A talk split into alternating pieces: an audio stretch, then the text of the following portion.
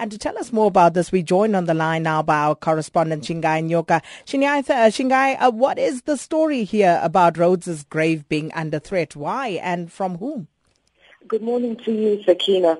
Uh, from what we understand um, over the last couple of days and um, as a direct reaction to what's happening in South Africa um, is that there has been a chorus from within uh, members of ZANU-PF who are saying that um, Rhodes's grave um, needs to be uh, removed from the Matopos Hills uh, where he's lain since 1902 um, and that his remains should be shipped uh, back to Britain where he came from. Um, one of the reasons they say is that the presence of his grave at that particular shrine is one of the reasons why there has been no rain um, in that area and why there's been a lot of drought. Um, but this is one of the areas which has been um, a central tourist attraction in the Matopos Hills, which is in Bulawayo.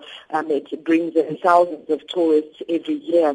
Uh, but this particular call is not new. Uh, we've heard this for many years now um, from within, from members of ZANU-PF um, who say that it's inappropriate that his uh, grave should um, be allowed to remain in Zimbabwe given um, his, his legacy, a very negative legacy that he, they believe he left behind. Mm. Has there been any official response to this? And also, what's been the reaction of ordinary Zimbabweans to this particular move?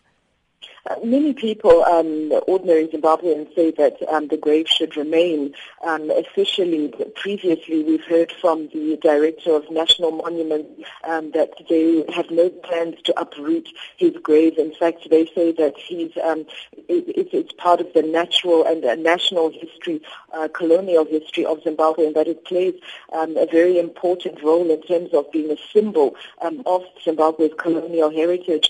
and more recently, President Robert Mugabe himself um, joked about this particular issue and said that Rhodes in the time that he was here never paid taxes um, and that now that tourists are coming to pay to see his um, grave, especially from Britain, um, that this is now his chance to pay taxes by leaving this as a tourist uh, as a tourist heritage site. And so really at this stage it appears as if those voices are very much from the fringe um, of ZANU-PF and um, within the party itself there are no intentions at this stage of, of um, removing his grave site.